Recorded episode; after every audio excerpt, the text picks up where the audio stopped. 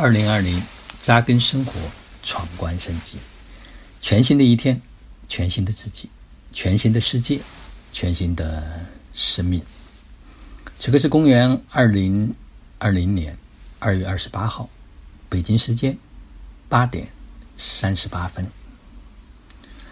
那最近连续几天呢，我都分享了好几篇文章，啊，很多人在说，哎。你好像这两天没有说自己的生活，没有自己的体验和感悟。啊，的确这几天呢，我在做着一个沉淀，嗯，我在思考一些问题，啊，因为也是很难得的一个机会，能够让自己彻底的再往更深的内在去走一走，再看一看未来前方的路，那到底是怎样的一条路，自己。需要做一种什么样的体验？所以，因为在思考之中，啊，就没有特别的去把这些零散的东西去做梳理。那昨天呢，正好有一位家人问了我一个问题，那就是关于自律。啊，他说：“我说，任何一件事情，只要想做，我都可以把它做到极致。但是有时候呢，又害怕。”啊，自己不会很严格的去要求自己。他说：“我发现你是一个自律的人，那你是怎么做到的？”啊，昨天呢也没有回他的微信。实际上，不是我天生就愿意说，就是一个可能很自律的人。我想稍微长一点的讲一点点故事，啊，也许会让他更能够明白。不自律，实际上有非常非常多的好处，但自律呢，可能带来的好处会更大。怎么讲呢？我过去呢，是因为体质一直比较弱，我从上学开始，到了暑假假期的时间，唯一要干的事情，就是找一个中医大夫，去吃一些中药，来调理自己的身体。你说有大病，好像也没有什么大病，但似乎从小就在一种非常弱的状态。那主要是因为我是一个早产儿，但是那个时候并没有意识到说健康对自己有多么的重要，或者是说啊，它会带来什么。那一直到了二零零六年那一年呢，当时因为在学校要主编一本教材，就开始把那个很久的。我身上有慢性的肠炎、慢性的咽炎，那还有很多。那包括呢，实际上大家不知道，我过去从来不吃西瓜，从来不敢吃冰冷的东西。任何生的，就是比如说夹生饭，只要一吃完之后，立刻就会拉肚子。那个时候并不知道什么原因，所以后来就避免去吃这些食物。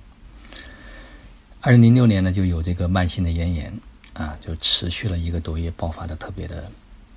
厉害，那个时候呢，就开始有一种意识说，如果身体一直这个样子，好像生活来说没有什么太大的意义，所以就决定说，要找出一条可以自我恢复健康的道路，不想再被这些东西去折磨，不想一直被它困扰，啊，虽然它不要你的命，也不会让你立刻死亡，但你会发现，就是让你每每想起来。都无法自由和自在的去舒展，所以就买了很多很多的书，啊，大概我记得有十几本啊，其中有一本呢就是《健康一生》，啊，前几天我也推荐给大家。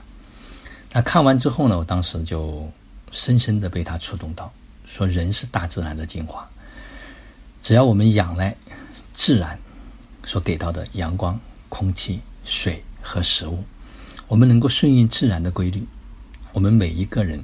这种天生就具备的这种治愈的能力，几乎可以把所有的疾病都能够让他恢复到健康，更别说是一个亚健康的人获得健康，那就更加的轻而易举。所以我就决定说要去见见那个人，那是第一次啊，真正的踏上了学习的道路啊。那个时候差不多要花一个月的工资，然后呢？去学习，对一个一直啊，没有在学习方面做过投资的人来讲，那是巨大的一步跨越。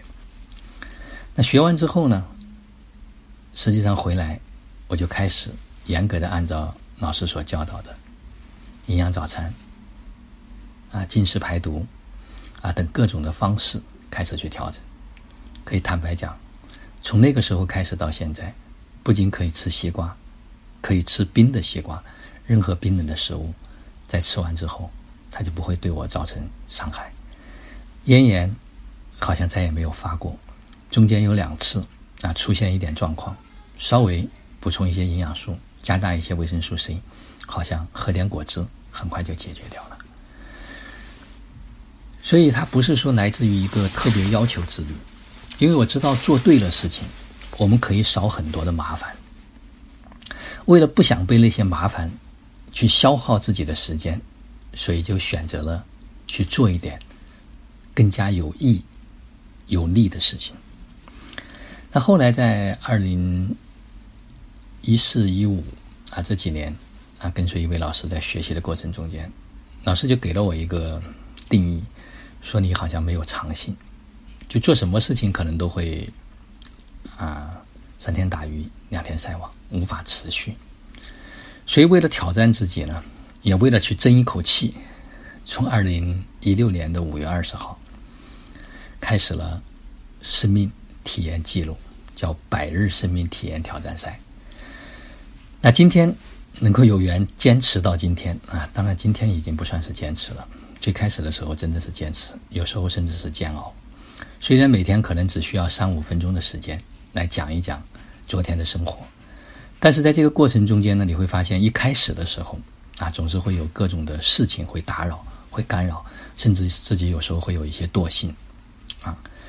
但是后来一百天过来之后，发现再做这件事情，好像就变成了生活的一个部分，它是自然而然的。每天好像不说点什么，不管是早还是晚，好像生命中间总缺少了一点什么，就像我们的一一日三餐一样，就像晚上我们要睡觉一样。它已经成为生命和生活的一个部分，它就已经不再是所谓的用自律来讲，它已经融入到生活中间。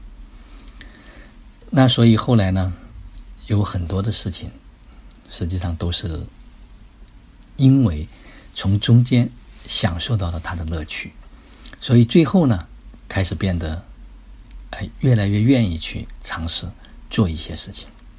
实际上有时候我们可能没有意识到。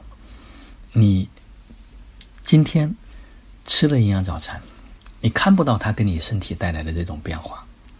你今天多喝了一小杯油，它好像也没有给你的身体说立刻就让你啊怎么样就飞升上天。但是如果你不做这些事情，也许将来有一天，他可能爆发了一个什么疾病。我只是想。把那些不想发生的意外，尽可能的做到降到最低。我们都说要活一百岁、一百二十岁、一百六十岁，那活那么久，那实际上有好多可以去体验的东西。那我总得为这为这些丰富的生命体验去打好一些基础，去做一些准备吧。那如果我活着，我不能够对身边的人有益。能够给到他们支持，能够给到他们鼓励，能够给到他们协助，那活着又有什么意义呢？就是当把很多事情想明白之后，你突然会发现，它不再是一种坚持，它不再是一种自律，它会自动自觉的去做很多很多的事情。就像前几天我跟艾海老师在一起聊天一样的，那我说我们一七年一起学的超越冥想。那后来呢，我就做做冥想，但是瑜伽呢就没有做全套的。我说：“那你为什么一直就持续去做这件事情呢？”他说：“是因为你们身体太好，你们不知道。”他说：“因为我不做，我就很难受、不舒服。你们可能做和不做，并没有看到有太大的变化。”这句话给了我一个深深的提醒。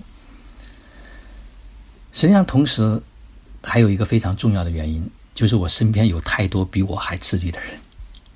经常他们会给到我警示，比如说在我们的道德经师政班里面有一位家人，他也是一位六零后，但是现在呢，他的整个身材、皮肤、身段，哇，看上去就像十八岁。他说：“我就保持在这种十八岁的状态。”他每天会花很多很多的时间，然后又去闭黑关，然后各种的这种尝试，啊，跳舞、喝茶、打打坐、冥想，哇，比我不知道要精进到什么程度去了。他说：“我确信我是一个可以进入五 D 的新人类，我就是五 D 新人类，所以他愿意去花这些时间。”那另外还有一位同学，前几天跟他通电话，在北京，他说：“我这是业力是业障太重。”所以我必须精进，哇！每天拜忏、站桩、打坐，那至少都在三个小时以上。每天早上也起得非常非常的早。他说：“如果连这一点都做不到，那还是一个人吗？” 说的我的脸都通红。有时候我真的，曾经我跟他一起住过一个房间，那每天那早上起来啊，一百零八忏，然后每天又诵经。他拜忏、诵经、站桩、打坐。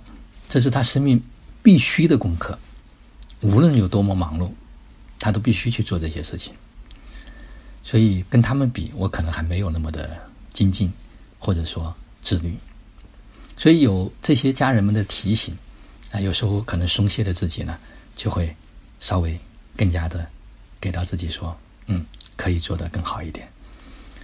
所以还有一件事情，实际上这也是。在谈到自律里面，啊，特别就是关键的一个点，就是我们没有是想明白，说到底这件事情做下去，它可以让我们它的隐性的好处，我们并不清晰。实际上，当我们开始走完之后，生命往再往前探索的过程中间，你会发现能量越来越精微。这种精微，你就瞬间会知道说。就像那天艾海老师在分享的一样，说放松和放纵是完全两回事因为在放纵里面，它是一个低弱的能量，它是一个下沉的能量，而放松它是一个向上的能量。所以在生命中间，我们有时候在做很多事情的时候，我们可以感知一下自己的身体。做完之后，你比如说我今天做完之后，我会不会有自责？我会不会有觉得后悔？啊，如果有，那。它的能量就是向下走的，那与其这样，还不如我现在就选择一股向上走的能量，我的能量就会越聚越深。大家可能没有明白说，扩张意识、提升能量、训练能力、做好自己、利益我们这五句话有多重要。这也是他，这也是我自己总结出来，然后我自己亲自就按照这个标准。来去检视和检查自己的意识，检查自己的行为，检查自己的所言所行。当然，这里面呢，它一定不是一个苦修，不是在一种苦的状态下面去做。实际上，人很难一直苦下去，是慢慢的，你持续之后，你会从中甜尝到乐，尝到它的甜头。所以，当这个部分开始有的时候，它就会变成，你就会越来越多的愿意去做很多。事情就像最近这段时间，啊，开始二十一天之前，那我们就开始每天五点钟就起床。虽然看似好像一开始是有难度，但是慢慢慢慢慢，你会发现就开始习惯了。所以习惯的养成需要一点时间，但真正习惯，我记得我上超越冥想的时候，朱校长曾经讲过一句话：好习惯养你一生，坏习惯你要养他一生。好了，就算是对米米的一个回答，也算是今天的一个第记录。就让我们每一天、每一刻、每一分、每一秒，都活在爱、喜悦、自由、恩典和感恩里。二零二零，同频共振，终极自由。